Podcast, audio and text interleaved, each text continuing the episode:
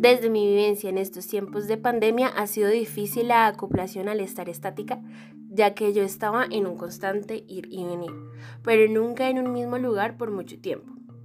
Al principio fue difícil porque me sentía muy impaciente de lo que pudiera suceder en mi entorno y en mi estudio, pero con el paso de los días se fueron convirtiendo semanas, me fui adaptando a esta virtualidad, la cual me ha permitido que no esté expuesta a este virus. Me genera un poco de incertidumbre no saber qué va a pasar, el pensar tal vez no estar preparada para salir a afrontar muchas cosas como lo es la universidad, puesto que si esto hubiera sido en un tiempo diferente a la pandemia, estaríamos viendo universidades a las cuales podemos ingresar o estaríamos preparándonos para presentar el IFEX. El futuro está muy cercano,